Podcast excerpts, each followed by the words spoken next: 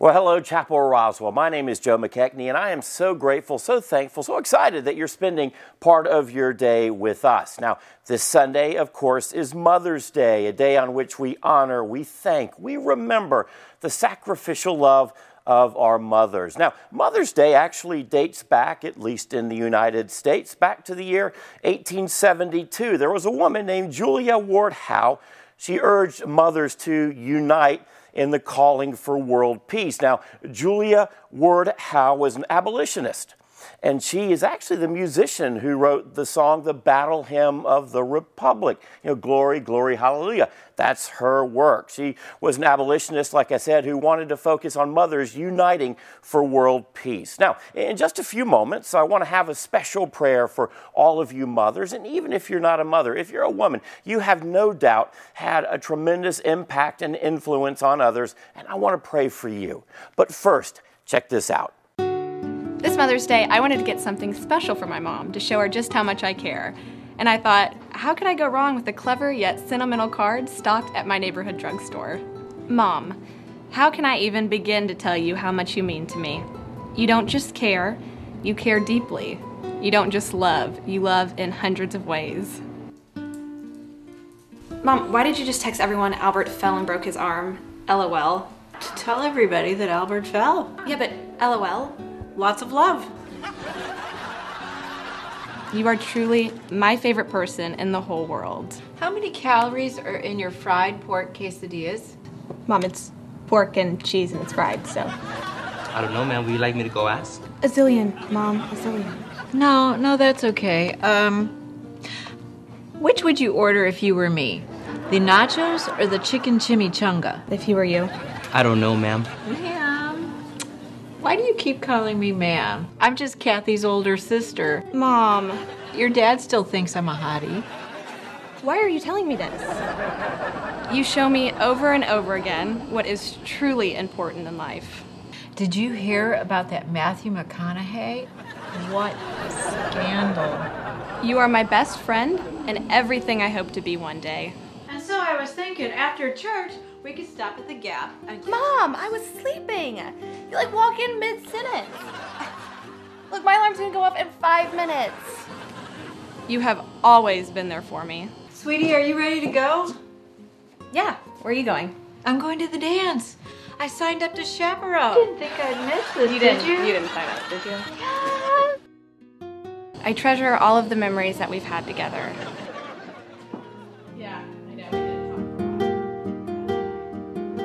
And I will always be grateful for the beautiful woman and wonderful mother you are.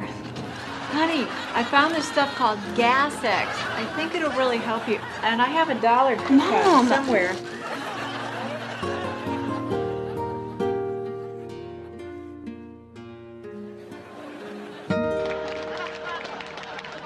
Kind of a humorous look at being a mother, but there is nothing funny about having that impact and that influence on others. And so on this Mother's Day, will you go to God in prayer with me? Well, dear Heavenly Father, to those who gave birth this year to their first child, we celebrate with you. To those who lost a child this year, we mourn with you. To those who are in the trenches with little ones every day, they wear the badges of food stains. We appreciate you. To those who experienced loss this year, maybe through miscarriage or failed adoptions or running away, we mourn with you. To those who walk the hard path of infertility, fraught with pokes and prods and tears and disappointment, we walk with you. To those who are foster moms, mentor moms, spiritual moms, we need you. To those who have warm and close relationships with your children, we celebrate with you. To those who have disappointment, heartache, and distance with your children, we sit with you. To those who lost their mothers this year, we grieve with you. To those who experienced abuse at the hands of your own mother, we acknowledge your pain. To those who lived through driving tests and medical tests and the overall testing of motherhood, we are better for having you in our midst. To those who will have emptier nests in this upcoming year, we grieve and we rejoice with you.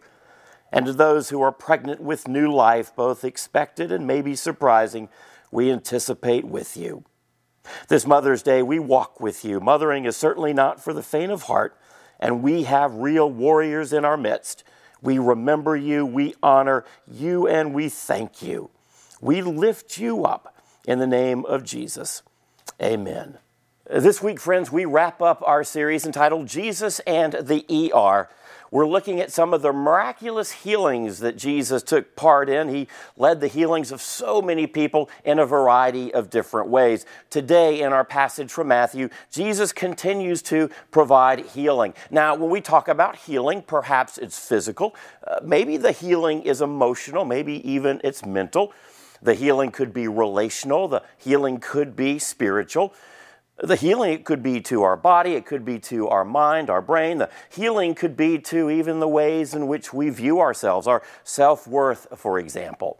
We're going to talk about that in a matter of mere moments. But first, friends, let me take you back to the year 1935. Charlie. Charlie was a brilliant man. He felt compelled to find new and innovative and life saving ways to bring about physical healing. His motive actually was pretty personal. You see, Charlie's sister in law had severe heart conditions. Her malady wasn't something that doctors during that day and age in the mid 1930s could remedy. Heart surgery had yet to be developed, so Charlie wanted to change that. He wanted to bring healing and wholeness to his sister in law. Now, uh, Charlie was only 33 years old at the time, but Charlie was brilliant. Charlie was inquisitive, and certainly Charlie was motivated motivated. He wanted to find a way to save his sister in law. Now, uh, Charlie had amazing ideas. He was invited, in fact, to do research at the prestigious Rockefeller Institution in New York City. He teamed up with a French surgeon who had been awarded the Nobel Peace Prize because of his medical research. So here, Charlie worked tireless, tirelessly in the lab to find a way to operate on the human heart without the heart stopping. Charlie developed something that was called the perfusion pump. It, was nothing short of revolutionary. You could remove an organ you could use a perfusion pump to circulate blood through that removed organ. The, the medical community, they hailed this as one of the greatest medical accomplishments of the entire 20th century. Uh, the New York Times back in 1935 wrote a powerful article about this new technology, this technology invented by Charlie. The New York Times referred to it as the artificial heart the name stuck. Now, in the following decades, the technology continued to evolve, but Charlie, Charlie, he is credited as the one who showed what was possible. So, Charlie is credited by many with the invention of the artificial heart. Now, today you can see Charlie's invention displayed at the Smithsonian Institute in Washington, D.C. And, and sadly, today uh, many people remember Charlie, but not for that invention, but rather for one of his other accomplishments. You, uh, you see, when we talk about Charlie, just eight years earlier, back in 1927, Charlie captivated the attention of the world when he flew his small aircraft, the Spirit of St. Louis, across the Atlantic Ocean, becoming the first individual to fly solo across the ocean. Charlie Charles Lindbergh. That's right. Charles Lindbergh became an instant celebrity. His transatlantic flight showed the possibilities of air travel and eight years later, Charles Lindbergh showed the world some of the possibilities with advanced surgical technologies. Did you know that Charles Lindbergh is credited with the first artificial heart? Go figure. Now, in today's scripture, Jesus shows us how the power and presence of God can bring about healing to you and to me here and now. So, we're going to the Gospel of Matthew. Now, in the preceding chapters of the Gospel of Matthew, we read about the preaching, about the teaching of Jesus. But now, in Matthew chapter 8, Matthew chapter 9, Matthew turns his attention to the miraculous healings of Jesus. Now, Matthew tells of these things not simply to show the power of Jesus, but also he wanted to show the Jewish readers, the Jewish audience, that the signs and wonders of Jesus show that he, in fact, is the Messiah that the Jesus prophets, we know them as the Old Testament, uh, were pointing to the Messiah. Matthew records 10 miraculous healings by Jesus, and this morning we're going to take a look at one of them. We're going to go to Matthew chapter 8, verse 1, verse 2, and verse 3. Hear the reading from the gospel, the good news of Matthew. When Jesus came down from the mountainside, large crowds followed him. A man with leprosy came and knelt before Jesus and said, Lord, if you are willing, you can make me clean. Uh, Jesus reached out his hand and he touched the man. I am willing, he said, be clean. Immediately he was cleansed of his leprosy. Powerful story.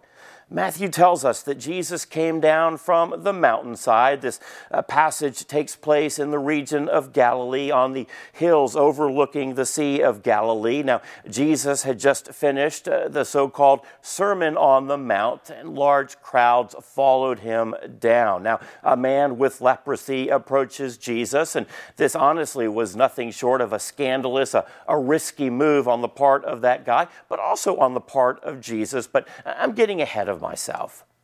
Let me tell you more about the disease of leprosy. It was one of the worst and probably the most dreaded diseases, even of all time. Leprosy could cause one's limbs to fall off. Leprosy could cause blindness. Leprosy could cause massive sores to infect one's entire body.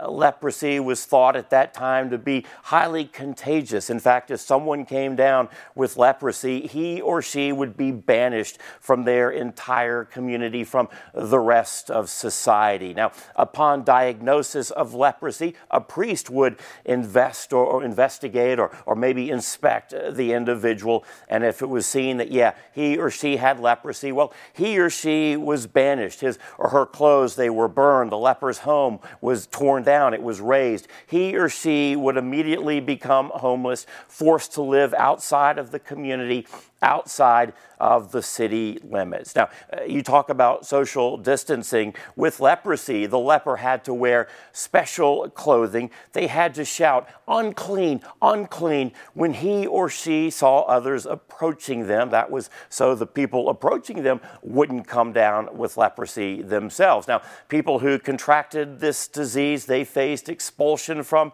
society. Like I mentioned, they were forced to leave their homes, their families, their their entire lives. They were banished to live away from everyone else, and leprosy essentially was a death sentence. You see, there, uh, there were no remedies, there was no cure from leprosy. Most doctors would not get anywhere near a leprosy patient for fear that they, the doctors, would too come down with this dreaded disease. The leper lived an isolated, lonely, and shameful life the rest of society in an effort to stay clean and stay clear of this disease simply pushed them over in a corner, having nothing to do with them. Uh, the lepers, you see, were also forbidden to worship in the temple. A leper was considered spiritually unclean. The Jewish people often looked at leprosy as some sort of result to someone's massive sin. The leper was considered a lost cause. Society even looked at such people as beyond the hope, beyond the reach of God, being abandoned by Yahweh. So Jesus responding to the leper was somewhat unheard of, certainly scandalous in the eyes of many. Let's go back to the passage. Jesus came down from the mountainside. Large crowds were following him. A man with leprosy came and knelt before Jesus and said, Lord, if you are willing, you can make me clean. Jesus reached out his hand. He touched the man. I am willing, he said, be clean. Immediately he was cleansed of his leprosy. There are some rather seemingly subtle phrases that we read in Matthew's writing, but they're actually really big deals. Verse 1, for example, tells us that large crowds came down from the mountainside with Jesus during this encounter with the leper. So Jesus' Jesus's response was, uh, was going to be incredibly critical. Uh, why? Not only because someone's life, their, their disease was hanging in the balance, but also because large crowds were there. They were witnessing what was going on. The leper approaches Jesus.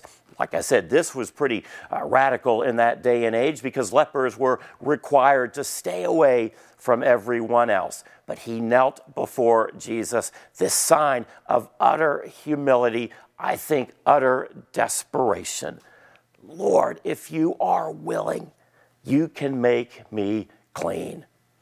The way the leper even speaks to Jesus makes it clear that he obviously thought that Jesus had the power, Jesus had the godly authority to heal. But he was asking for Jesus' willingness to heal. How would Jesus respond? Scripture tells us that Jesus did.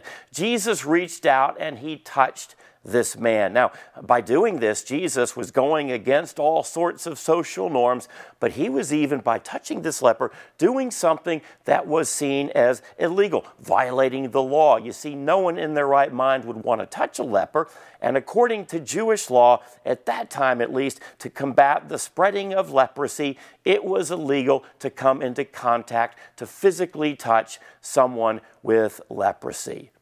So Jesus cast aside these man made laws and customs to bring about healing, to bring about new life. Matthew tells us that immediately this man was healed. This seemingly life sentence of leprosy was pardoned by an encounter with the Messiah. Now, this wasn't the first miracle performed by Jesus. Elsewhere in Scripture, we find that the first miracle performed by Jesus was in the village of Cana when he was at a, a wedding reception and he turned water into wine. And yet, Matthew records uh, this miracle first. Why is that? Well, because I think the healing of the man with leprosy is more than just a healing, it's a cleansing. While the curse of other diseases may have been viewed as needing a healing, when someone had leprosy, it was not a mere healing, it was seen as a cleansing.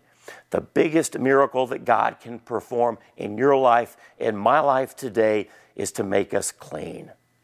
Think about it clean from sin and clean from shame, uh, cleansing us from our past, cleansing us from a life of hopelessness. Jesus left that mountaintop to come to the place where this lowly man dwelled. Jesus comes to the needy, the unpretty, the, the messy, the hurting, when it may have been easier to stay up on the mountaintop. Jesus has a way of doing that, doesn't he?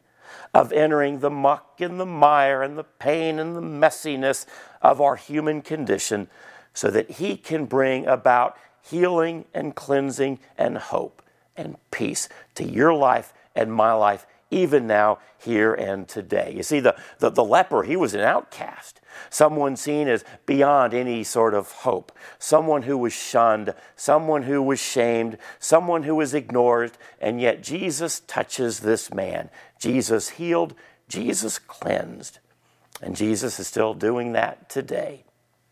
Who are the proverbial lepers in our culture, the, the ones who may be seen as, as too far gone? Uh, maybe those people who may not seem like us are more like us than we care to admit. The leper, like fallen humanity, has no options until he has this encounter with Jesus. Jesus will make all things new.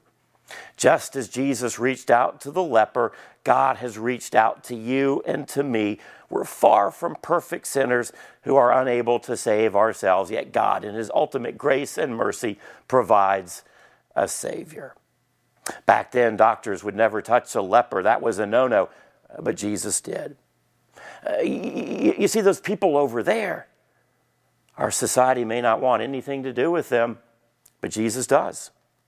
Why does Matthew mention this miracle first? We looked at that a moment ago, but uh, again, because of that significance, Jesus entered the place of hurt, the place of pain, the place of hopelessness.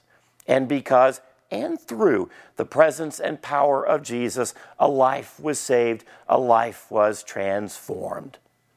It's a power and presence that, friends, is still making a difference. Am I willing, like that leper, to humbly approach with the firm belief that Jesus can heal? He can cleanse, He can transform. I don't have leprosy. I don't think that's any surprise, but I do have pain. I may not have leprosy, but I do have sin. I may, may not have leprosy, but in my life I have experienced shame and regret. I may not have leprosy, but I have hurts. I may not have leprosy, but maybe I have hopelessness. I may not have leprosy, but, but maybe looking back in my life, there's trauma that has yet to be addressed. I may not have leprosy, but I may have fear. I may have doubt. I may not have leprosy, but you know what? I need an encounter with Christ. How will I respond to that? How will you respond to that? Friends, will you pray with me? Dear most gracious and loving God, we thank you for Jesus, the one who died so that we may live, the one who healed so that we can walk in freedom and hope. Each of us is in dire need of a touch from Jesus. He's been called the great physician. God, may we grant you access to every place in our hearts, every place in our lives. We invite you to chip away at the hardened hearts and the hurting wounds. May we embrace the work that you are doing in our lives. May we be deliberate and intentional about reaching out to those lepers in our culture. May our presence in their lives speak of your presence in ours. We love you, Lord, and we thank you for first loving us. We pray these things in the name of Jesus, the one who healed the leper and the one who desires to heal you and me. It's in Jesus' name we pray. Amen. Well, friends, one of the ways in which we respond to God's presence and power is uh, through our giving. You can uh, see some of the ways in which we're able to give, and, and your giving, it fuels the mission and the ministry of Chapel Roswell, able to make an impact, literally an eternal difference, an eternal influence in the lives of people, not just in our community, but way beyond. Now, last week we also mentioned these letters to frontline workers, letters that we're writing to the frontline staff, maybe at hospitals, the doctors, the nurses. We talk about Jesus in the ER. There are a lot of miraculous things going on in the ER through and with doctors and nurses, certainly today and all that our culture is going through. We also remember the police officers, the firefighters, and the, the medical personnel, the paramedics, people who are the first responders, people on the front line of those who are hurting and in need of healing. So we invite you, as you see on the screen, to write a short note or a letter and a card perhaps. And then we're going to get those to some of those individuals who are going out of their way to bring about hope and healing to our lives here and now. People who put their, their welfare on the line to protect ours. You can drop them by the church, you can see, or you can mail it to Chapel Roswell. You see the address there. Friends, God is doing some mighty things in us and with us and through us. And next week, Reverend Marion Brown is going to preach an awesome sermon talking about the ways in which God is at work here and now around us. People have often joked that, yeah, if, if Chapel Roswell allows Joe to preach, eventually no one will be here. You can see no one is. Very prophetic. Friends, until we meet again, will you go in peace? And friends, always know, always know, always remember that you are loved. In the name of the Father, Son, and Holy Spirit, all of God's people said, Amen.